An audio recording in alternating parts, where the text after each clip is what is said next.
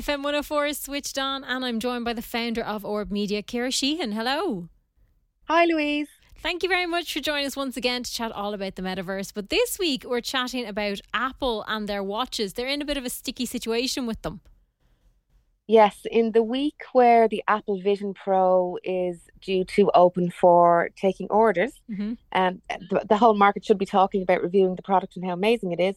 But everybody's talking about the drama around the Apple Watch. We love a bit of drama. So, yeah, love a bit of Apple drama, tech drama. It's great. So the story is this: if anyone has an Apple Watch, um, there's a feature on it that measures your blood oxygen levels. It's called a VO2, and the higher your blood oxygen level, the more fit you are mm-hmm. and more cardiac fitness you have. So that's been on all the watches forever. Nobody ever questioned it. But a lawsuit um, came to prominence there a few years ago because Apple were accused of infringing on a patent for that functionality that was originally brought to market by a medical device company called Masimo. And recently, a federal appeals court ruled that Apple cannot import its Apple Watch models that include the blood oxygen feature, while an appeal of a ban that's being implemented by the International Trade Commission plays out in court. Wow. So there's two models at the moment they're not allowed to import or to sell. Now, over the Christmas season, some of their resellers have sold it, but they're not allowed to sell it because of the infringement. But the drama part comes in where an ex employee of Masimo, who by all chances sounds a bit erratic. He was there for 10 years and he sent a letter to Tim Cook saying that he was willing to join Apple, that he had really strong ideas and really um, up to date market knowledge that would enable him to bring new features and benefits to their Apple Watch. So within hours of him sending that letter, the HR department from Apple were on to him and off he went and he joined Apple and he only lasted a month because he wanted his own team, he wanted unrestricted budgets, and he wanted to do what he wanted to do completely unauthorized. So after that, then Apple then came out and developed this particular functionality. So one of their defenses in court is that this guy wasn't there long enough, and there's no way that this whole thing could have come to fruition based on the documentation that he had. So when he left Apple, the same guy went off and started a startup called True Wearables, where he again tried to represent Bring that patent mm. technology in his own startup. Wow. And a couple, uh, then the same parent company, Masimo, they got him shut down. And that's why they were really confident that they would get Apple shut down. So there's kind of the, the case is playing out at the moment. But um, as per the court ruling, then Apple are not allowed to sell these two watches. They that's... can only bring in earlier versions without this um, oxygen blood measuring functionality. Right. But that's mm. going to that's going to affect sales and everything for them, especially because they're going to have to postpone and hold back on on these watches being put out into the world. Well, it is going to definitely have a an impact on their sales and on the customer expectations as yeah. well, and then the data. So I like I always I stopped using mine because it's like I actually don't want Apple to have this much detailed information, information on mm. my health data. Mm. So I stopped using it, but and that's why I wonder, like, where does that data go? Can we be sure it's never ever going to be sold or it's never going to be manipulated? You know, um, and it effectively it's our bodies producing this data.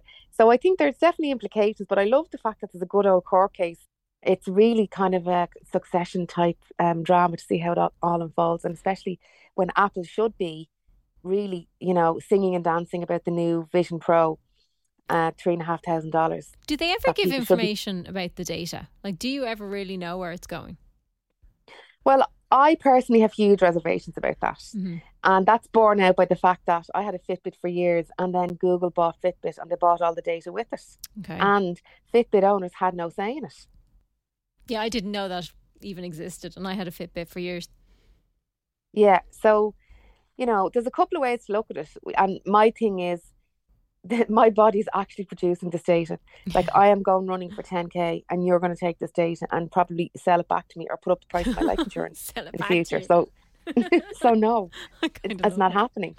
but like that's the reality of it. Yeah, it's true. And you know, maybe I am being a bit paranoid, but that's where I see it going. And then the other side of it is that people who are trying to focus on all the micro data that their fitness device use, it's not necessarily the right thing for your mental health all the time. Yeah. I don't like getting so much information all the time. I, I got rid of the Fitbit at, at Christmas time because I was kind of like, I don't need you to tell me I had a bad night's sleep. I kind of know it. I can feel it. So I kind yeah. of just for now, like I'll put it on every so often if I'm going for a walk or something, just to have the info for myself.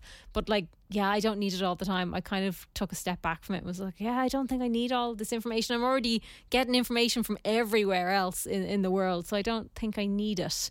Do we know how long this court case might go on for? Well, Apple, so it's been handed down by this international um, international court to say that no, they're not allowed to do it. But I'm sure they are going to appeal it while all that stock is on hold. I'd imagine so. Yeah. So it was the International so. Trade Commission who who who Have laid down the law, mm. and you know, let's see how it unfolds. I'm not sure what the timelines are, but I think you find in these corporate cases that there's appeal after appeal after yeah, appeal. Yeah. And we were talking about a couple of other yeah. musicians who've jumped into the metaverse, and Doja Cat has joined them as well. Yes, Doja Cat has joined the metaverse with our friends over in Meta. Mm. So she recorded a gig on her last tour. It was the third last gig of the tour in Detroit, in a big arena um, in Detroit. So she obviously would have been completely stage perfect at that point in the tour. So I'm sure it's a flawless performance. Um, very well done, captured with really strong technology by a specialist in the area. Actually, they're very well known. Um, the company who've done it, they've been around a long time. So they have put it into Meta. It goes live this weekend. So you have to access it through an Oculus headset and you have to access it through Meta's Horizon World. So it's not open to everybody, which mm-hmm. is a little bit disappointing. It's one of the bugbears I have with the gatekeepers, this technology. However, it will be shown three or four times in the next month. And you have to RSVP. And then I tried to RSVP and then you have to enter all your data. So I stopped at that point. Okay. But okay. um, it, oh, it's one of those things where it's you know it's an in, it's interesting to see, and if you're a huge Doja Cat fan, you might go and buy a headset. You know those headsets are not an, as expensive, but they're not going to have the same yeah the same pizzazz that you'd have from the Apple one. You know. We also need to go back to Bitcoin because so, we mentioned it when we finished off last week. So they were looking at regulating it. Did it happen? So what happened was the people who sell stocks and shares were regulated as Bitcoin enabled to sell stocks and shares. So the way to describe it as simply as I can is this is like if you or I wanted to buy gold, we wouldn't know where to get to buy the gold. We wouldn't want to store the gold in our houses and we wouldn't want we wouldn't know what to do if we lost the gold.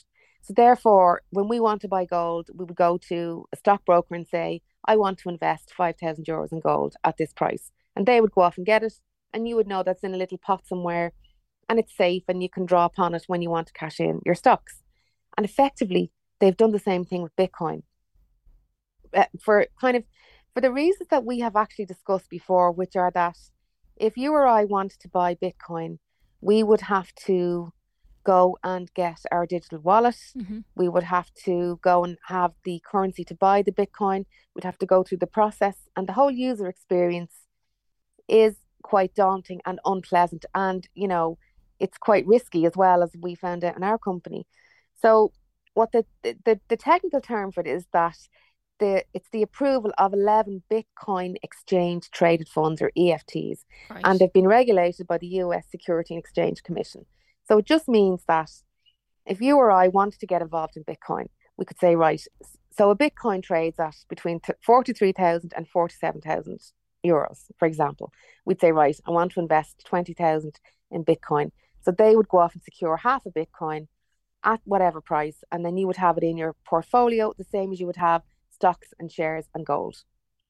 Okay. So it kind of means it's it's opened up to to everybody in a secure way, but Bitcoin itself is not regulated as an entity. Ah, okay. But I suppose it's good that it's being I suppose monitored or looked at by somebody and it's kind of being controlled by somebody. Well, it's good. It's good in the sense that it's a positive development in the space. Yeah. In that the guys who are in charge of the of of sourcing and keeping it are being regulated, and they're big guys like BlackRock and Fidelity Investments, mm-hmm. who would be you know household names, probably you know the biggest companies in the world. Now, that's not to say that the biggest companies in the world, you know, don't fail or it doesn't go pear shaped as we've seen, but it is it's not as wild west. Yeah, it's more legit. As it was. Yeah. Yeah, and it it's got an an, an area and a kind of um a bit of legitimacy wrapped around it, and with that will come, you know, the scaling into the average mm-hmm. investor might have a bit more confidence and a bit more security entering into the market, which will lift the market. And then, so this is Bitcoin. So the next one after this will be Ethereum. Okay. There'll probably only be two or three. They're the main ones. If you think of it like dollars and euros, and then you have lots of tiny ones that come behind them. And if anybody wants to know how it works, I would encourage them to watch the movie Bitcoin because when you watch that movie, it's it's all very well explained in a very entertaining way, and that's kind of the the the spin to put on it. It's like Ethereum and Bitcoin would be like euros and dollars, and then after that you get into smaller currencies for smaller states, and that's when it gets really risky. Excellent, Ciara Sheahan, founder of mm. Media. Thank you so much for chatting to us. You're welcome.